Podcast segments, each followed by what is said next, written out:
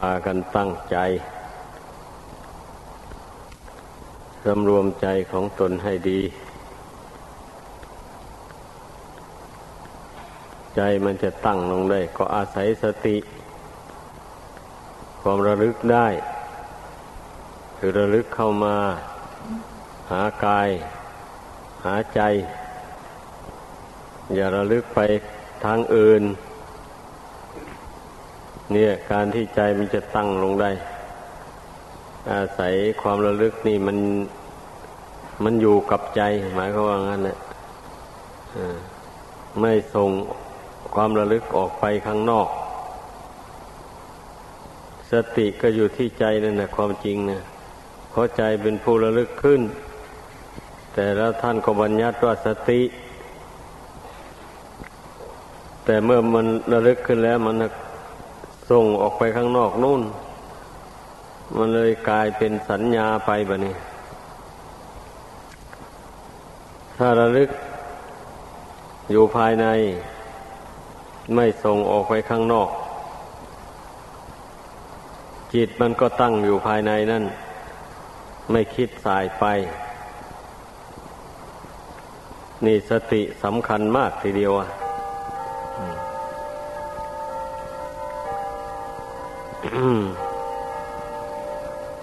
สติเตสังนิวารนัง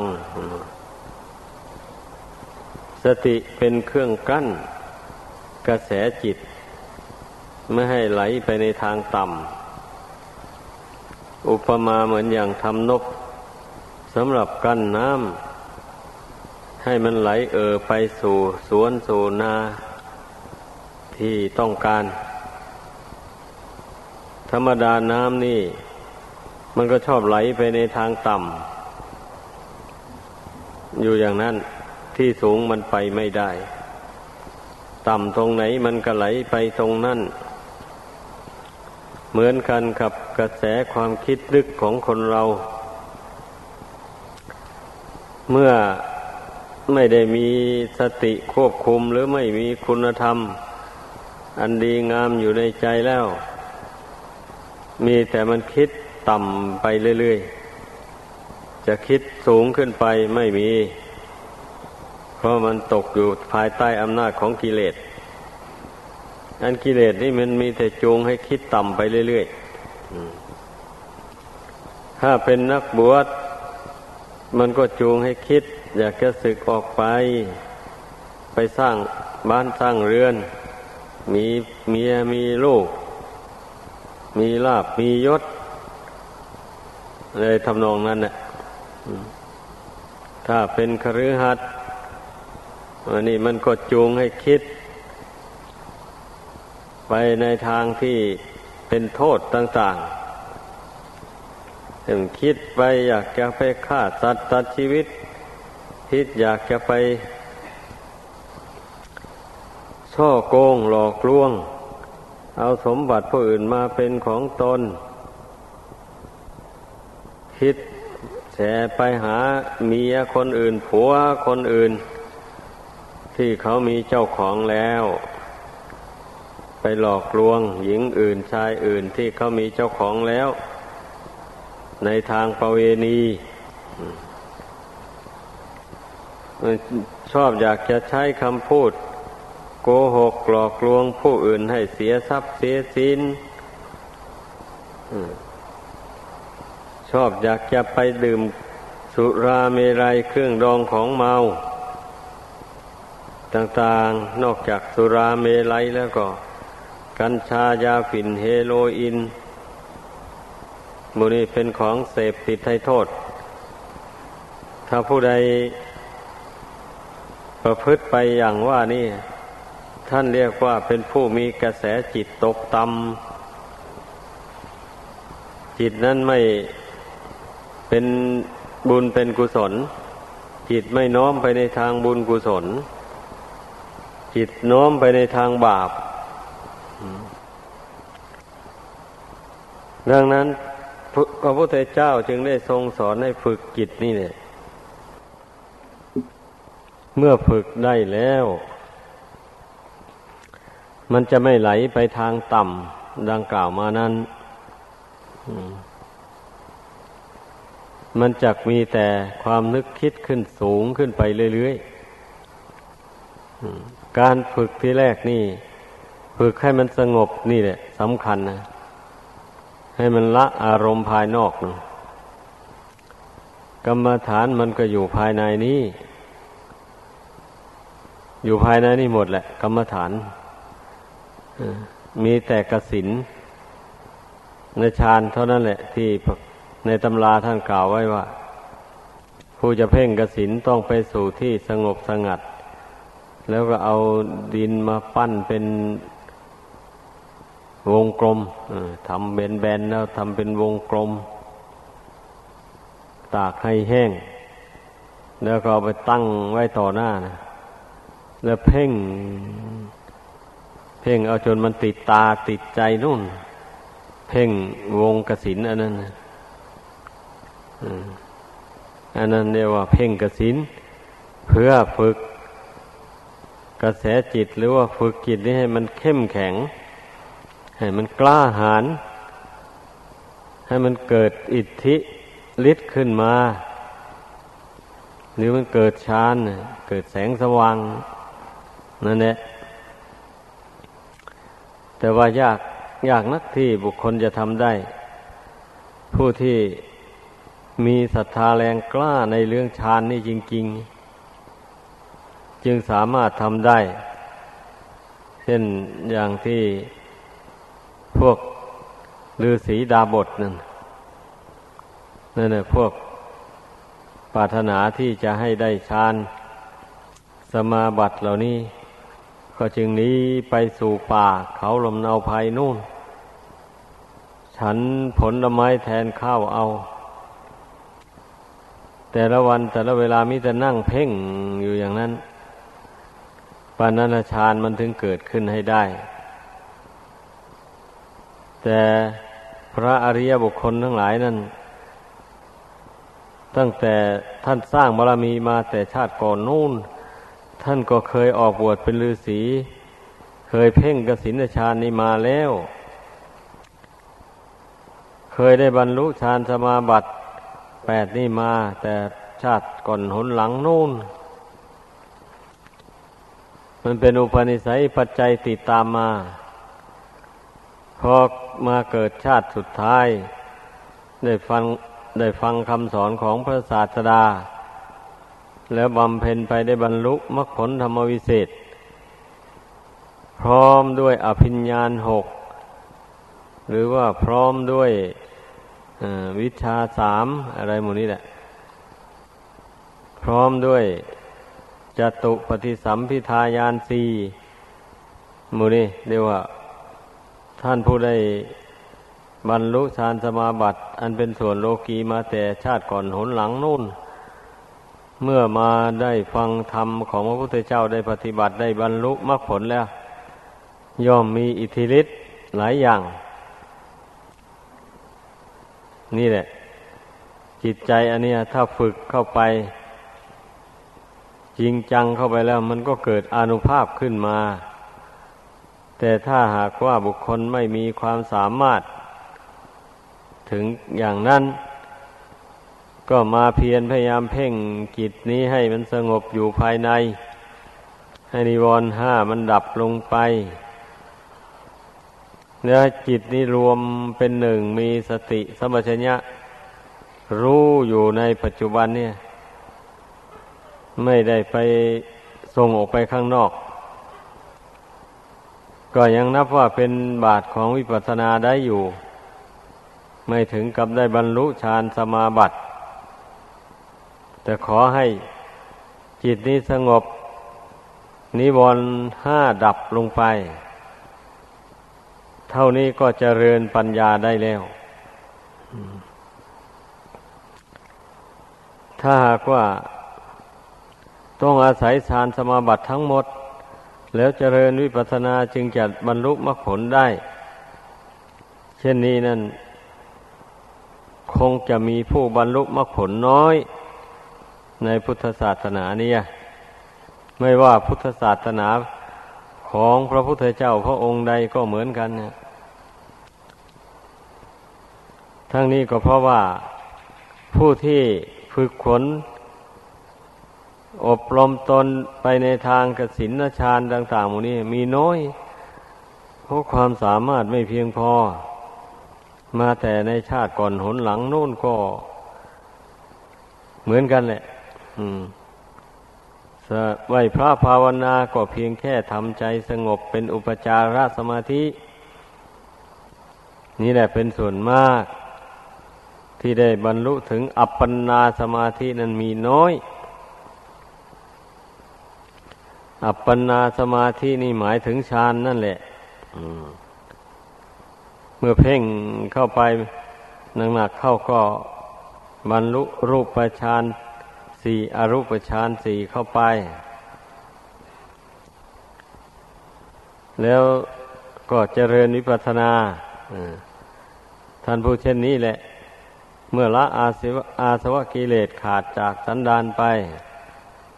ได้บรรลุมรรคผลธรรมวิเศษแล้วก็มีฤทธิ์มีเดชเป็นอย่างนั้นผู้ที่ไม่สามารถจะทำฌานให้เกิดได้ก็ต้องพยายามทำสมาธิให้เกิดให้ได้อุปจารสมาธิแปลว่าสมาธิเฉียดเข้าไปหาฌานคำว่าอุปจารสมาธิเนี่ยมันใกล้เข้าไปแต่ว่ายังไม่ได้บรรลุถึงฌาน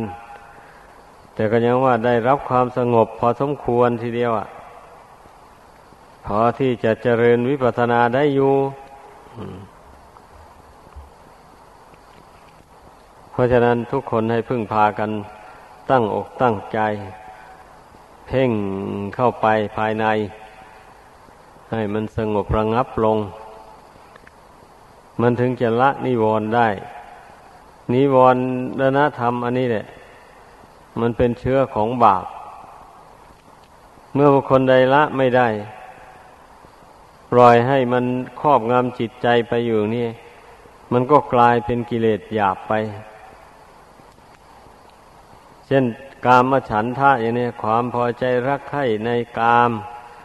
คือในรูปในเสียงในกลิ่นในรสในเครื่องสัมผัสอันเป็นที่น่ารักใคร่พอใจต่างๆนี้บุคคลใดระงับความรักความใคร่อันนี้ไม่ได้บวชอยู่ก็บวชอยู่ไม่ได้ถ้าไปเป็นคฤหัสถ์อย่างนี้ไม่ระงับความรักความใคร่อันนี้ให้เบาบางออกไปจากจิตใจได้เสียเลยอย่างนี้มันก็เป็นคนเจ้าชู้แล้วบำเพ็ญจนเป็นคนเจ้าชู้ไปผู้หญิงก็เป็นคนเจ้าชู้ผู้ชายผู้ชายก็เป็นคนเจ้าชู้ผู้หญิงไปผูกพันกับผู้หญิงไม่เลือกว่าเมียใครผู้ผู้หญิงก็เหมือนกันก็ไม่เลือกว่าจะเป็นโสดหรือเป็นสามีเป็นสามีของใครก็ไม่ว่าว่าแต่ได้สัมผัสกับความรักความใคร่อันนั้นแล้วเป็นพอใจจะบาปกรรมอะไรก็ไม่ว่ายอมรับเอาหมดหมดนี่แหละความรักความใคร่มันคนทำให้คนเราตาบอดไม่ใช่ตาบอดตานอกตาใจนุ่นบอดมองไม่เห็นทางออกจากทุกข์เดินเข้าไปหาทุกข์เพราะฉะนั้นแหละให้พึงพากันพิจารณาเห็นโทษแห่งความรักความใคร่นี้อย่าไปส่งเสริมมันต้องกำหนดละมันเรื่อยไปเมื่อเรากำหนดละมันแล้วมันค่อยดับไปแหละแต่ถ้าเราส่งเสริมมันแล้วมันมีแต่มากขึ้นโดยลำดับทำอย่างไรส่งเสริมมันนะก็เมื่อรูปสัญญาความจำหมายในรูปที่มองเห็นด้วยตาที่เป็นอดีตล่วงมาแล้วก็เอามาจำไว้ในใจปัจจุบันนี้แล้วก็มาวิตกวิจารณ์ดูว่ารูปนี้สวยอย่างนั้นงามอย่างนี้น่ารักอย่างนั้นอย่างนี้ มาวิตกวิจารณ์อย่างนี้เท่าไหร่ความกำหนัดยินดีมันก็ยิ่งเกิดมากขึ้นเท่านั้นนะเนี่ยนะมันเป็นเหตุได้ได้ไปทำบาปเพราะความรักความใคร่อันนั้นแหละไม่ว่าคฤหัสถ์ไม่ว่านักบวชถ้าไม่กำจัดไม่ละมันให้เบาบางลงไปเสียเลยนะมันไม่ได้พาให้ทำบาปจริงๆนะพยาบาทความจองเวรกันความผูกใจเจ็บต่อกันและกันอันนี้มันก็ทำใจของเราให้ฟุ้งซ่านสงบลงไม่ได้พอนึกถึงคนที่ตนเกลียดมาแล้วก็เอาแล้วขุ่นขึ้นมาเลยภายในใจนั่นนะเพราะมันยึดถือเอาไว้นี่วิตกวิจารณ์วางแผนแก้แค้นต่างๆนานาไปเรื่อยเปื่อยไปงั้นดังนั้นแหละใจจึงสงบลงเป็นหนึ่งไม่ได้ต้องพิจารณาให้เห็นโทษแห่งความพยาบาทความโกรธ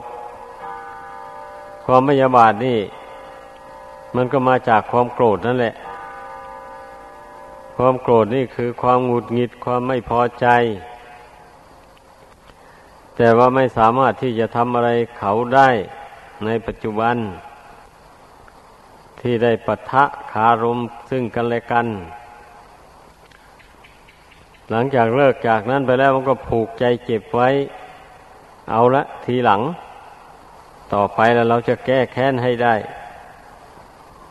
ผูกใจเจ็บไว้อย่างนี้ท่านเรียกว่าพยาบาท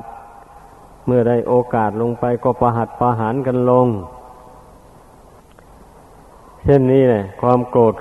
อันนี้เมื่อไม่ละแล้วมันก็กลายเป็นความพยาบาทเป็นเหตุให้ได้เบียดเบียนบุคคลอื่นและสัตว์อื่นสร้างบาปสร้างกรรมขึ้นมามันเป็นอย่างนั้นอันนี้วรณธรรมอันนี้นะให้พึ่งพากัน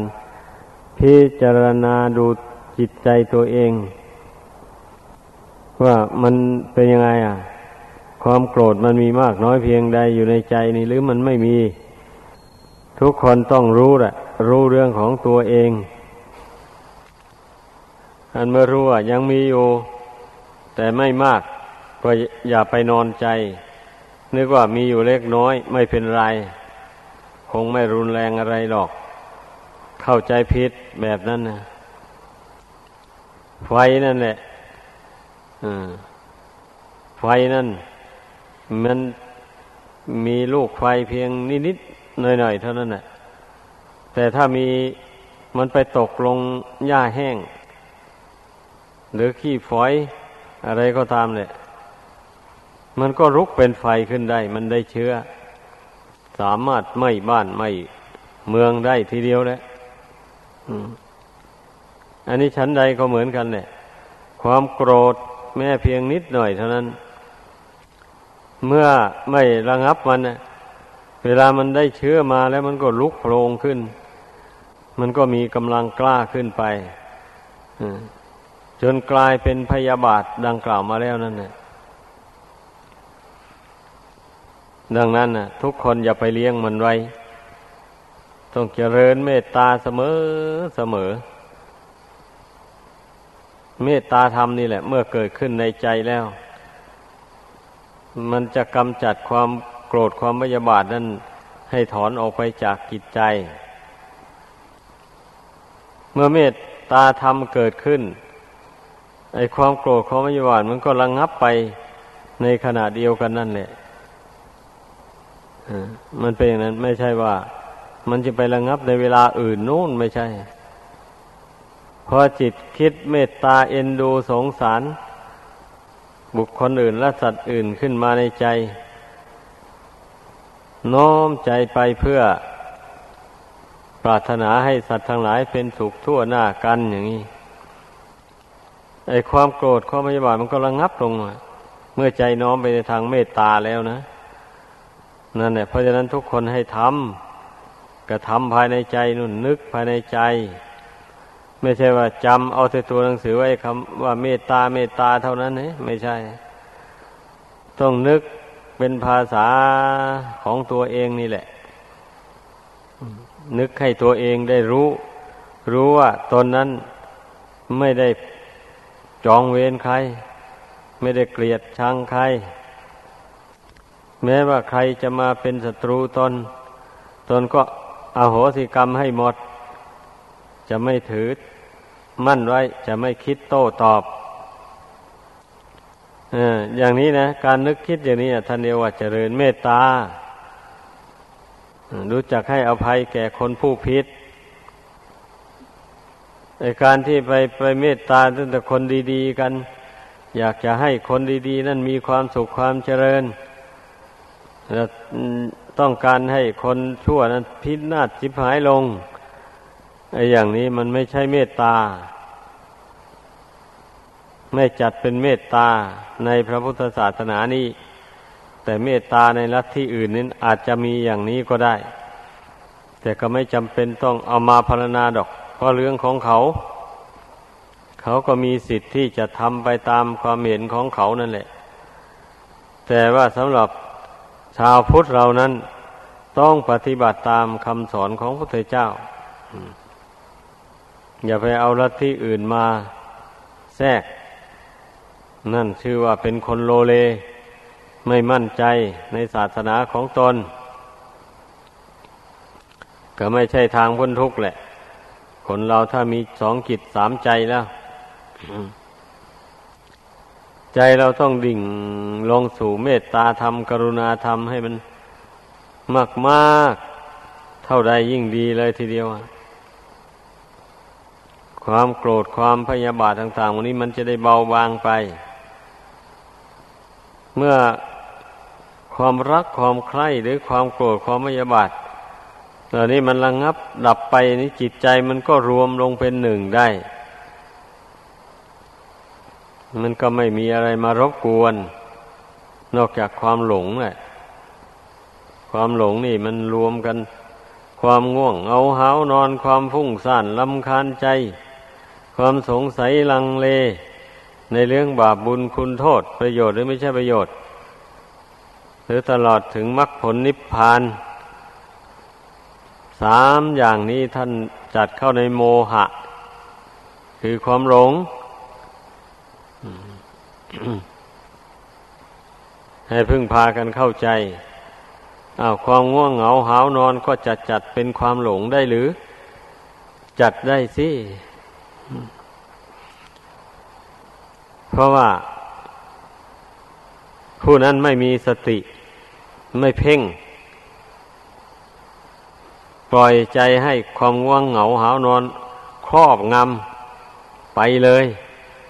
เรียกว่าน้อมไปในทางง่วงทางเหงาไปนั่นท่านเรียกว่าหลงอ่ะหลงไปตามสังขารน่ะ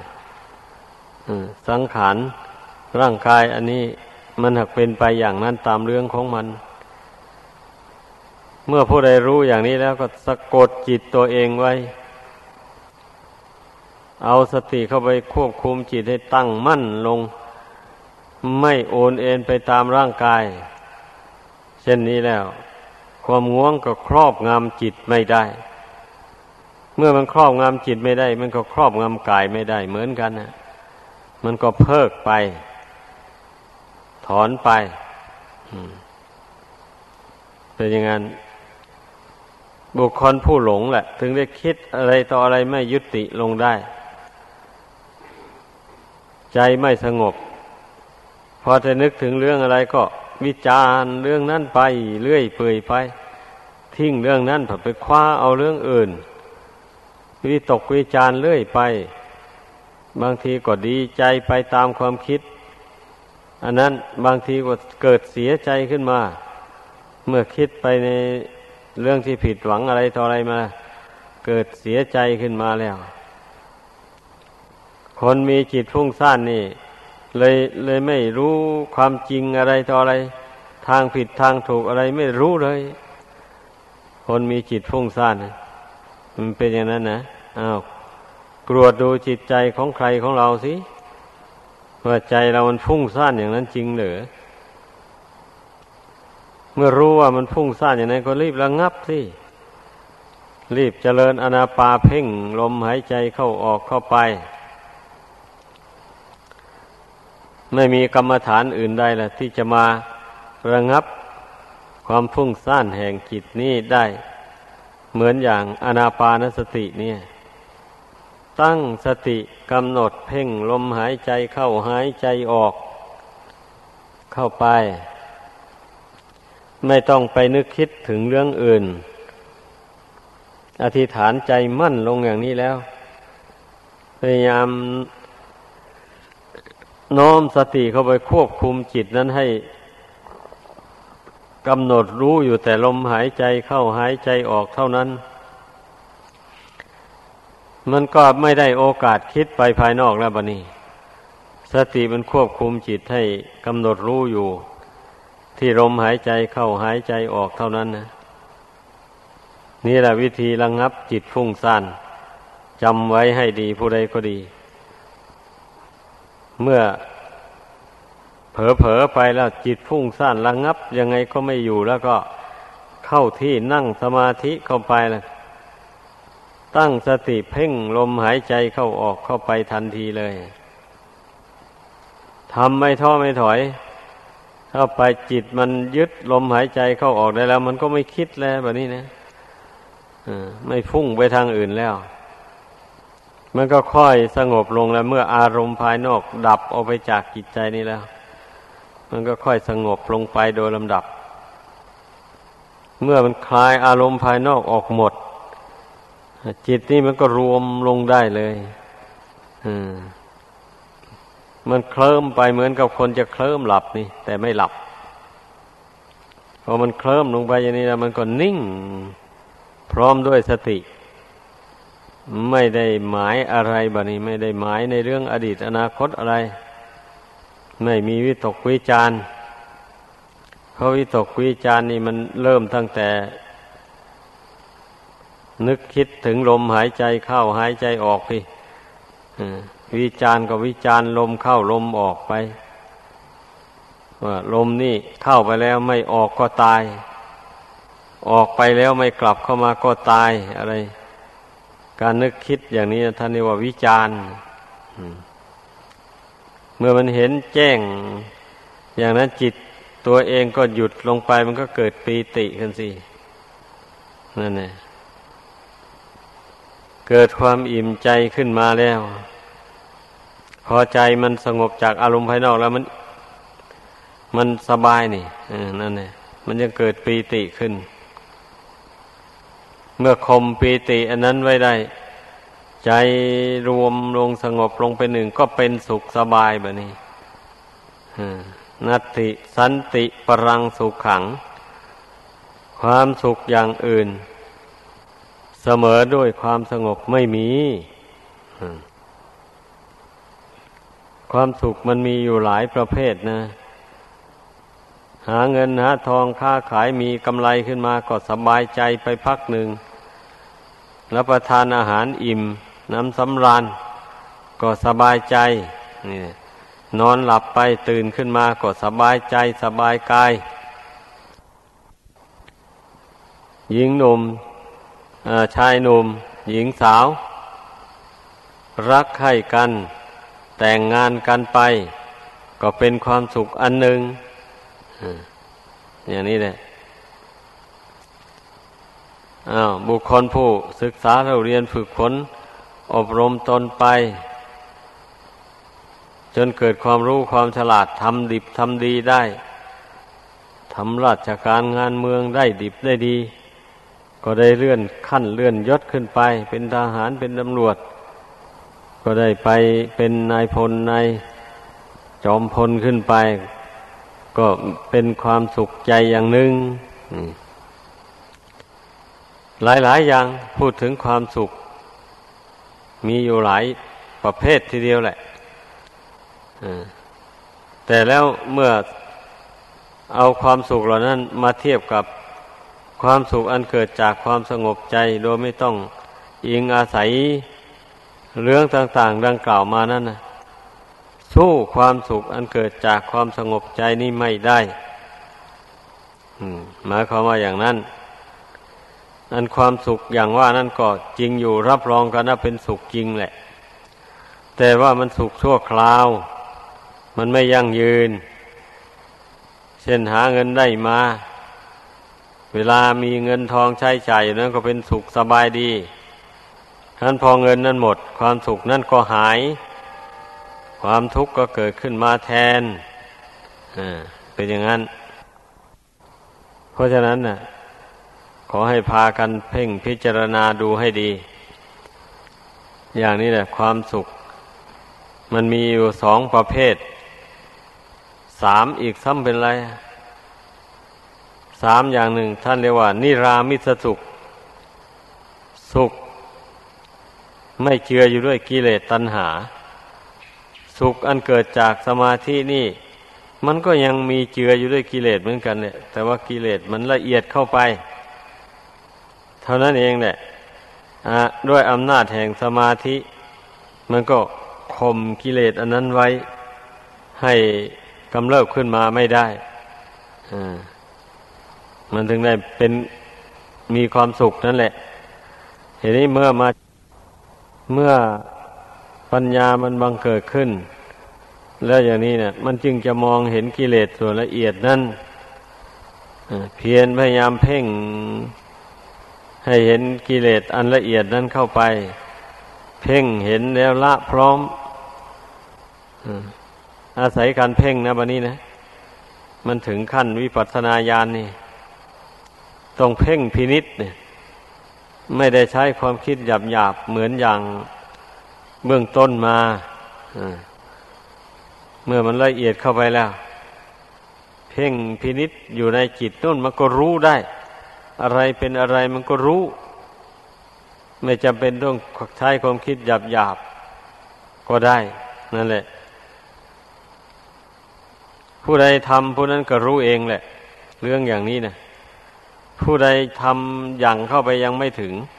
ก็ยังไม่รู้เป็นอย่างนั้นดังนั้นต้องเพียรพยายามเพ่งเข้าไปกรรมฐานทุกอย่างมันต้องอาศัยการเพ่งทั้งนั้นเลยไม่เพ่งแล้วกรรมฐานนั้นจะไม่แจ่มแจ้งในใจต้องเพ่ง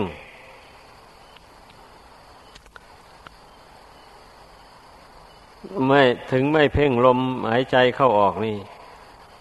อย่างเพ่งอสุภกรรมฐานอย่างนี้นะนี่แหละก็เพ่งเข้าไปภายในนี่เราจะเพ่งดูอวัยวะร่างกายภายในนี่อย่างไรส่วนไหนเราก็นึกเช่นสมมุติว่าอยากจะเพ่งดูกระเพาะอาหารอย่างนี้นะนึกอย่างนี้เพ่งเข้าไปกระเพาะอาหารก็ปรากฏอย่างนี้แหละแล้วธรรมดากระเพาะอาหารนี่มันก็ต้องมีผังผืดหุ้มอยู่ภายนอกนั่นนะแต่นี้ภายในนั่นเพ่งเข้าไปภายในกระเพาะมีอะไรมีมีอาหารเก่าอาหารใหม่อยู่นั่นนะนั่นแหละเมื่อเพ่งดูเข้าไปมันจะเห็นว่าอาหารต่างๆที่รับประทานเข้าไปนั้นมันก็ไปเน่าไปบูดอยู่ในกระเพาะในลำไส้นั่นแหละแต่อาศัยผังผืดนั้นปกปิดไว้ทั้งทางข้างบนและข้างล่างจึงไม่ส่งกลิ่นออกมาจึงไม่ได้ส่งกลิ่นเหม็นออกมาอย่างเต็มที่แต่เมื่อมันได้กลั่นกรองมันได้ย่อยกันไปแล้วบัดนี้มันจึงบางทีก็ระบายลมออกมามันจึงมีกลิ่นอย่างนั้นถ้าบุคคลท้องเสียบัดเนี้ยบุคคลท้องเสียธาตุทั้งสี่มันไม่ค่อยปองดองสามัคคีกันมันอ่อนอันใดหนึ่งอ่อนธาตุไฟอย่างนี้มันมันย่อยอาหารไม่ละเอียดมันก็เกิดท้องขึ้นท้องเฟ้อแล้วระบายลมออกมาก็รู้สึกว่ากลิ่นฉุนมากทีเดียวอะกลิ่นเหม็นมากพูดง่ายๆนะหมู่เนี่ยเมื่อเพ่งเข้าไปในกระเพาะอาหารอาหารเก่าอาหารใหม่ เข้าไปแล้วเราจะได้เห็นว่าร่างกายอันนี้นะมันไม่ใช่ว่าสะอาดสดสวยอะไรเลยภายในมีแต่ของเน่าของเหม็นอยู่ในนั้นนะอาศัยพังผืดอาศัยหนังมูนี่ต่างหากหุ้มไว้มันถึงไม่ส่งกลิ่นออกมาเท่านั้นเองแล้วก็อาศัยการรักษาความสะอาดมูนี่อาบน้ำถูสบู่แปรงฟันอะไรมูนี่เพื่อชำระของเก่าอาหารเก่าที่ไว้ธาตุย่อยแล้วมันก็มันก็ซึมซาบออกมาทางทวารปากบ้างทวารหูบ้างทางจมูกบ้างอย่างนี้แหละแล้วออกมาจากตามขุมขนหมู่เนี่ยออกมาเป็นเหงื่อเป็นไข่ออกมาเป็นอุจจาระปัสสาวะมันระบายออกมาหมู่นี้มันก็ถึงพอประทังประทังอยู่ได้ร่างกายอันนี้นะเป็นเหงื่อเป็นไข่ออกมาถ้าปล่อยทิ้งไว้ไม่อาบน้ำไม่ชำระล้างขัดถูก็ส่งกลิ่นเหม็นออกไปเลยไอ้ที่มันไม่ส่งกลิ่นเหม็นออกไปนี่ก็เพราะว่าอาบน้ำวันละสองครั้งสามครั้งก็มีปานนั้นแหละมันจึงไม่ส่งกลิ่นเหม็นออกไปร่างกายอันนี้นะนี่เราต้องเพ่งดูเข้าไปอย่างนี้นะเมื่อเพ่งดูเข้าไปอย่างนี้มันก็เห็นชัดแท้ๆเลยไม่มีไม่มีผิดแหละเห็นอย่างไรก็เห็นตรงไปตามความเป็นจริงเลยบัดนี้มันก็เกิดนิพพิทาความเบื่อหน่ายขึ้นมาในใจเมื่ออสุภนิมิตนั่นมาปรากฏในมโนทวารแล้วอืมมันเป็นอย่างนั้นดังนั้นอย่าพากันประมาทให้พากันเพ่งดูความจริงของร่างกายนี่บุคคลมัวเมาประมาทไม่เพียรเพ่งดูอัตภาพร่างกายนี่แหละมันถึงได้หลงรักหลงชังหลงโกรธพยาบาทกันเบียดเบียนกันจองกรรมจองเวรกันอยู่ในโลกสันนิวาตอันนี้ไม่จบไม่สิ้นได้รับทุกข์ทนทรมานอยู่จะเป็นคฤหัสถ์ก็ตามนักบวชก็ช่างนะก็ต้องเจริญกรรมฐานอันเดียวกันนี่แหละถ้าเป็นคฤหัสถ์มันก็จะบรรเทาความรักความใคร่อันนี้ลงไปไม่ถึงกับไปทำบาปเพราะความรักอันนี้และไม่ถึงกับไปทำบาปเพราะความโกรธไม่กลายเป็นพยาบาทถึงแม้จะละความโกรธอันนั้นยังไม่ขาดแต่ก็ขอให้บรรเทาความพยาบาทลงไปมันจะไม่ได้ทำบาปผู้เป็นคฤหัสถ์ก็อย่าไปกลัวตั้งแต่ความรักความใคร่มันจะหายไปนะมันจะไม่สนุกสนานเดี๋ยวไปเข้าใจอย่างนั้นส่วนมากนะมันเกินความรักความใคร่ของคนเรานี่นะมันเกินขอบเขตเมื่อมันเกินขอบเขตแล้วมันทำให้คนเราไปทำบาปบางคนก็กลายเป็นนักเลงเจ้าชู้เลยไม่ละเลยหน้าที่การงานไปงานพ่อบ้านมีอย่างไรอย่างนี้ก็ไม่เอาใจใส่เลยก็แต่พอมีเงินมีทองมาใช้จ่ายเท่านั้นแล้วก็เที่ยวเตร่แสวงหาความสนุกสนานรำที่ไหนไปที่นั้นขับร้องที่ไหนไปที่นั้นดีดสีตีเป่าที่ไหนไปที่นั้นเสภาที่ไหนไปที่นั้นพุ่นว่าเพลงที่ไหนไปที่นั้นเถิดเทิงที่ไหนไปที่นั้นนี่บุคคลผู้ที่รู้อำนาจแก่ราคะตัณหาแล้วมีแต่มัวเมาเพลิดเพลินไปในของที่ไม่เที่ยงไม่ยั่งยืนนั่นแหละ เพลิดเพลินมัวเมาไปในรูปอันสกปรกโสมมดังกล่าวมานี่เสียงกลิ่นรสต่างๆก็อาศัยรูปนี้เมื่อรูปนี้ไม่เที่ยงแล้วเสียงกลิ่นรสสัมผัสต่างๆเหล่านั้นมันจะเที่ยงมาแต่ไหนนี่การเจริญวิปัสสนาเนี่ยมันก็ต้องเพ่งพิจารณาอย่างนี้แหละกระจายความจริงของร่างกายสังขารอันนี้ออกไปมันจะได้เห็นว่าอัตภาพร่างกายอันนี้ทั้งไม่สวยไม่งามทั้งสกปรกโสโครกด้วยทั้งไม่เที่ยงไม่ยั่งยืนด้วยทั้งไม่อยู่ในบังคับบัญชาของตนด้วยมันเห็นไตรลักษณะอันนี้ปรากฏขึ้นในใจได้เลยบัดนี้นั่นแหละสมถะมันเป็นปัจจัยให้เกิดวิปัสสนาญาณเมื่อควบคุมใจระงับนิวรณ์ห้านี่ลงได้แล้วใจนิ่งลงไปแล้วมันก็เพ่งดูอัตภาพร่างกายนี่เห็นชัดตามเป็นจริงอย่างนี้นะเพ่งส่วนรูปเห็นแล้วก็มาเพ่งส่วนนามธรรมเวทนาสัญญาสังขารวิญญาณอันนี้มันก็อาศัยกายกับจิตนี่แหละสัมผัสกันนะให้เกิดนามธรรมทั้งสี่นี้ขึ้นมา เมื่อบุคคลมาเพ่งดูสัมผัสอันนี้รู้แจ้งในสัมผัสอันนี้แล้วก็รู้แจ้งนามธรรมทั้งสี่นั่นแหละอย่างเช่นทุกขเวทนาอย่างนี้นะลองสังเกตดูลมหายใจเข้าออก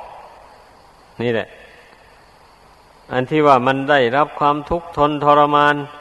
ต่างๆที่ว่ากันมาหมดนั้นก็เพราะหายใจเข้ามันก็ฟืดหายใจออกมาก็ฟืด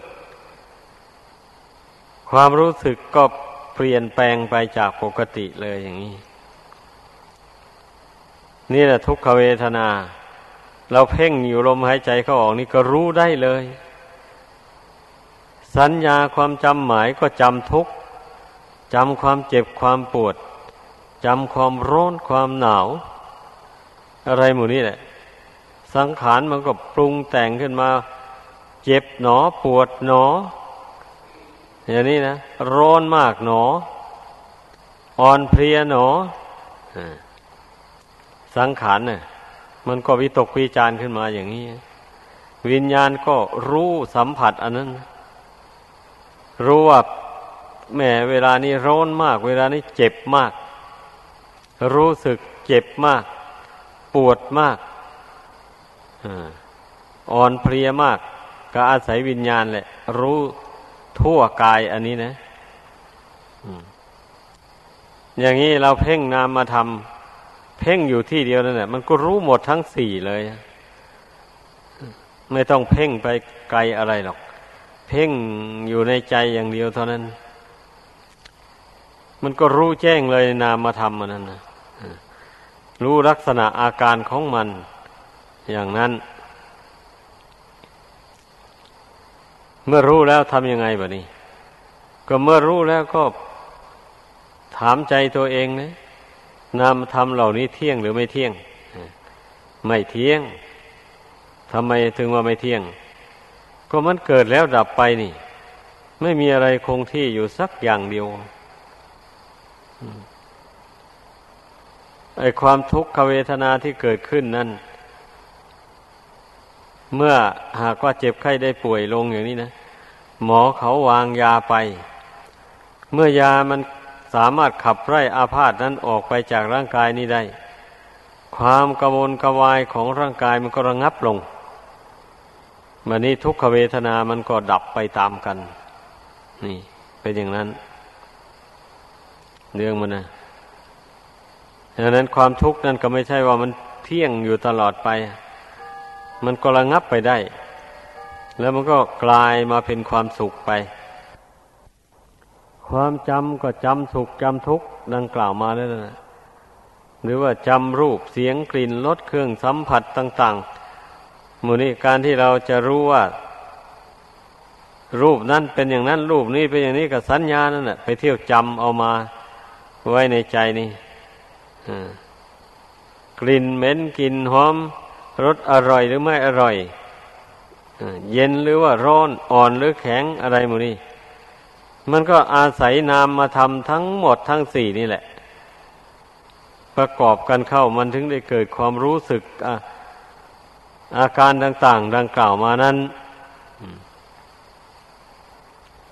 รวมความลงแล้วเรียกว่าทุกข์อย่างเดียวนั่นแหละบัดนี้นะขันธ์ทั้งห้าเป็นทุกข์ทนได้ยากลำบากเพราะอะไรล่ะเพราะมันไม่เที่ยงนามธรรมก็ไม่เที่ยงรูปธรรมนี่ก็ไม่เที่ยงมันแปรผันวันไหวอยู่อย่างนั้นมันจึงท่านจึงเรียกว่าทุกขังแปลว่าทนได้ยาก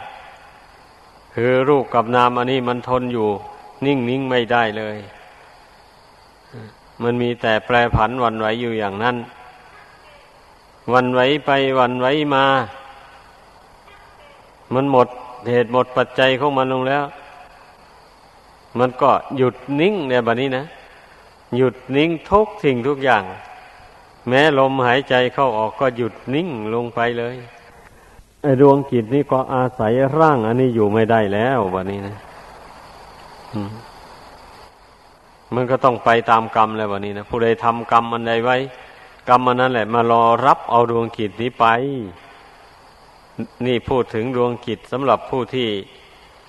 ยังละอุปทานนี้ไม่ได้นะมันก็ยึดเอากรรมดีกรรมชั่วใส่ดวงจิตนี้ไว้อะกรรมดีกรรมชั่วนี่นะก็รอเวลาแต่กรรมเก่ามันจะหมดลงเท่านั้นแหละเมื่อกรรมเก่ามันหมดลงเมื่อใดกรรมใหม่นี่มันก็สวมต่อแล้ววันนี้ถ้าเป็นบาปก็ท่านใช้สำนวนว่าฉุดคล้าเอาดวงจิตนี้ไปบังเกิดเป็นสัตว์นรกบัดนี้เป็นสัตว์เปรตเป็นสัตว์อสุรกายเป็นสัตว์เดรัจฉานตามกำลังของบาปกรรมแต่ละบุคคลกระทำจะพึงอำนวยผลให้ไปเกิดในรูปร่างอย่างไรมันก็ได้รูปร่างอย่างนั้นแหละอาศัยเป็นอย่างนั้นแต่ถ้าหากว่าผู้นั้นยึดเอาบุญกุศลไว้ได้ในเวลาจวนจะตายบัดนี้พอบุญเก่านั้นหมดลงบุญใหม่ก็รองรับเอาดวงจิตนี้ไปไปตกแต่งรูปร่างอันสวยสดงดงามให้ได้ให้ดวงจิตนี้ได้อาศัยที่ท่านเรียกว่ารูปร่างเทวดาอินพรหมนั่นแหละนั่นเรียกว่ารูปร่างอันประณีตสวยงามด้วยอำนาจบุญกุศลตกแต่งให้แล้วก็ตกแต่งที่อยู่ที่อาศัยให้ได้อยู่อาศัยอย่างสบายสะดวกแต่ว่าด้วยอำนาจของวิปัสสนาญาณเมื่อพิจารณาไปอย่างนั้นแทนที่จะไปยินดีอยากจะไปเกิดเป็นเทวเทวดาก็ไม่หรอกคนมีปัญญานะเพื่อนจะต้องพิจารณาให้เห็นว่าแม้แต่เทวดาหรือว่าบุญกุศลที่ทำนั้นมันตกแต่งความสุขความเจริญให้อย่างนั้นมันก็มีขอบเขตอีกเช่นเดียวกันเมื่อหมดเขตของบุญนั้นแล้วดวงจิตดวงนี้จะอาศัยรูปนั้นต่อไปอีกไม่ได้ก็ต้องเคลื่อนจากรูปนั้นรูปนั้นก็ต้องดับไปเมื่อเพ่งพิจารณาดูด้วยปัญญาแล้วก็จะได้เกิดนิพพิทาเบื่อหน่ายในความเกิดนี่เรื่อยไปเลยมันเป็นอย่างนั้นเรื่องการเจริญวิปัสสนานี้นะเมื่อเราเพ่งเห็นเหตุเห็นปัจจัยของชีวิตนี่แจ่มแจ้งเข้าไปเท่าใดมันก็ยิ่งเบื่อหน่ายไปเท่านั้นจิตใจก็คลายความยินดีพอใจในรูปในนามนี่ไปเรื่อยๆคลายความยินดีร้ายนะเวลาร่างกายอันนี้มันปกติดีมีกำลังเรี่ยวแรงดีก็ไม่เพลิดเพลินไม่หลงละเลงว่าตนนั้นแข็งแรงดี มันกำหนดรู้อยู่แล้วว่าถึงมันจะแข็งแรงดีมันก็ไปชั่วคราวเท่านั้นแหละต่อไปมันก็ชำรุดลงเนี่ยนี่มันรู้พร้อมเลยเหตุนั้นมันถึงไม่ดีใจกับการได้อัตภาพร่างกายแข็งแรงอย่างว่านั้นเวลาร่างกายนี่มันชำรุดทรุดโทรมลงเช่นนี้นี่มันก็ไม่เสียใจเพราะอะไรมันจึงไม่เสียใจก็เพราะว่ามันได้พิจารณาเห็นความไม่เที่ยงแท้แน่นอนของร่างกายนี่เสมอมาโดยลำดับแล้วมันเห็นแจ้งโดยปัญญาแล้วว่ารูปร่างอันนี้นะมันแปรผันหวั่นไหวไปเรื่อยๆอยู่อย่างนี้แต่เมื่อบุญกุศลยังบุญเก่าที่ทำมาแต่ชาติก่อนนะมันยังอุปถัมภ์บำรุงอยู่มันก็ยังไม่แปรปรวนอย่างรุนแรงให้ปรากฏชัดมันค่อยชำรุดไปทีละน้อยละน้อยไปคนผู้ไม่สังเกตด้วยปัญญาแล้วก็จะเห็นว่าร่างกายอันนี้มันเที่ยงไปแหละมันไม่เป็นไรอ่ะอย่างเช่นคนหนุ่มคนสาวอย่างนี้นะลืมตัวว่าตัวนั้นแข็งแรงตัวนั้นไม่เป็นไรแต่ที่แท้แล้วมันชำรุดไปเรื่อยๆมันค่อยเสื่อมไปค่อยเสื่อมไปเรื่อยๆร่างกายอันนี้นะมันเจริญตั้งแต่เวลาเกิดมาใหม่ๆแล้วมาถึงอายุระหว่างสามสิบปีสี่สิบปีระหว่างนี้แหละคันพอเลยนั้นไปแล้วร่างกายอันนี้ก็มีแต่ทรุดโทรมลงไปเรื่อยๆมันเป็นอย่างนั้นเพราะฉะนั้นผู้มีปัญญาก็มองเห็นแล้วว่าบุญเก่าที่ทำมาแต่ก่อนนั้นมันล่อยหลอไปแล้วก็จึงไม่ประมาทแล้วแบบนี้นะจึงได้สร้างบุญกุศลสร้างคุณงามความดีอะไรใส่ตนของตนไว้เท่าที่จะทำได้นี่พูดถึงทำความดีด้วยกายด้วยวาจาบัดนี้ทำความดีทางใจก็เจริญสมาธิเจริญปัญญานี่ไม่ประมาทไม่ท้อไม่ถอยเพราะว่าบุคคลผู้บำเพ็ญบุญกุศลมาโดยลำดับนี่มันรู้ตัวนี่รู้ตัวว่าถ้าเวลาจวนจะตายหักไปลืมตัวนึกอะไรไม่ได้ความรู้จริงก็หายอย่างนี้มันก็ไปสู่ทุกขติเลยเมื่อตายลงก็รู้ตัวนะเพราะรู้ตัวอย่างนี้ถึงไม่ประมาทวันนี้ภาวนาเพ่งพิจารณาขันธ์ห้านี้ให้เห็นตามเป็นจริงอยู่อย่างนั้นเมื่อบุคคลทำความเพียรอย่างนี้ไม่ประมาทไม่แน่นะบางทีก็อาจ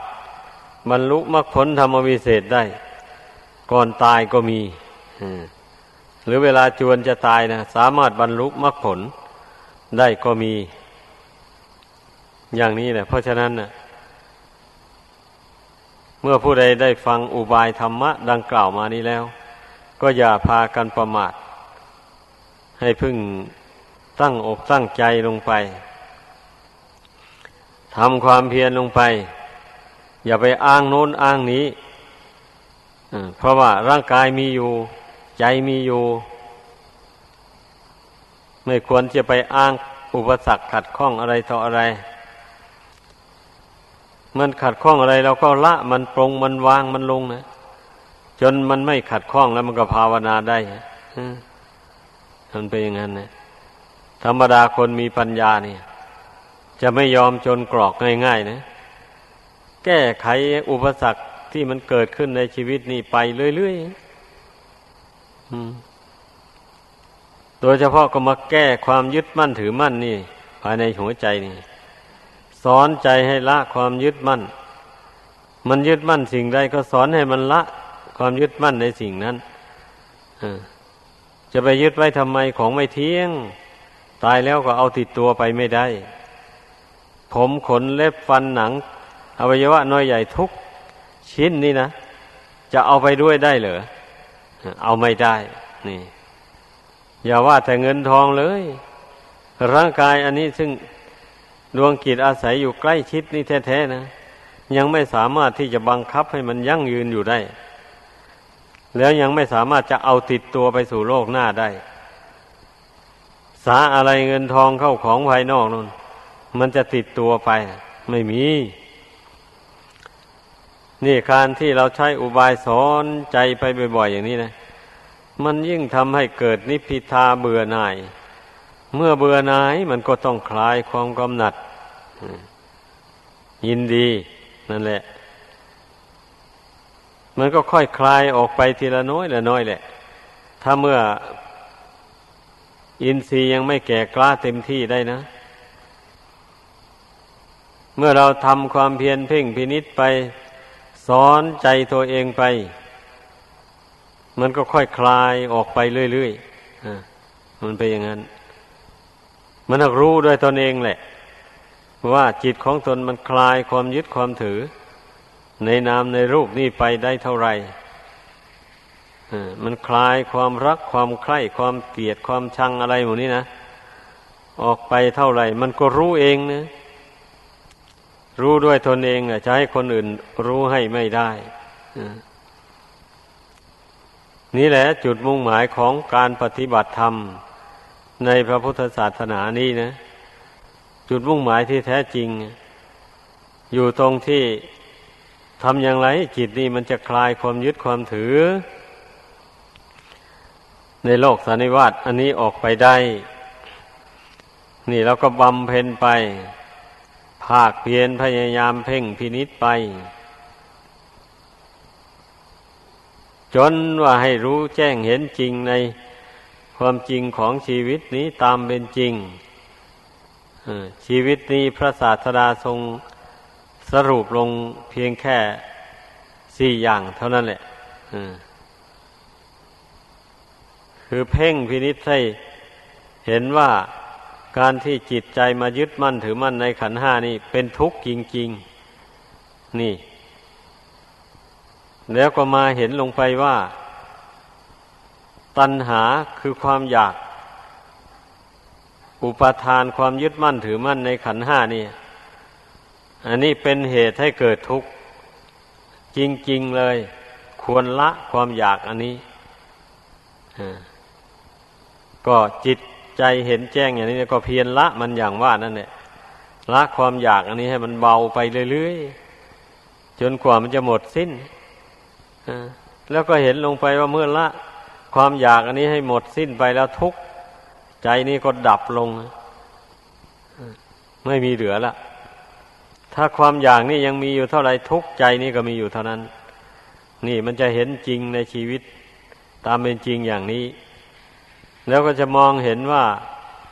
ข้อปฏิบัติต่างๆที่พระพุทธเจ้าทรงแนะนำสั่งสอนนั่นนะถ้ากล่าวโดยสรุปแล้วได้แก่ศีลสมาธิปัญญานี่ศีลสมาธิปัญญานี่บุคคลผู้มีศรัทธาเลื่อมใสในข้อปฏิบัติในพระพุทธศาสนาอย่างแรงกล้าแล้วนั้นไม่ว่านักบวชไม่ว่าคฤหัสถ์สามารถปฏิบัติตามได้โดยแท้จริงดังกล่าวมา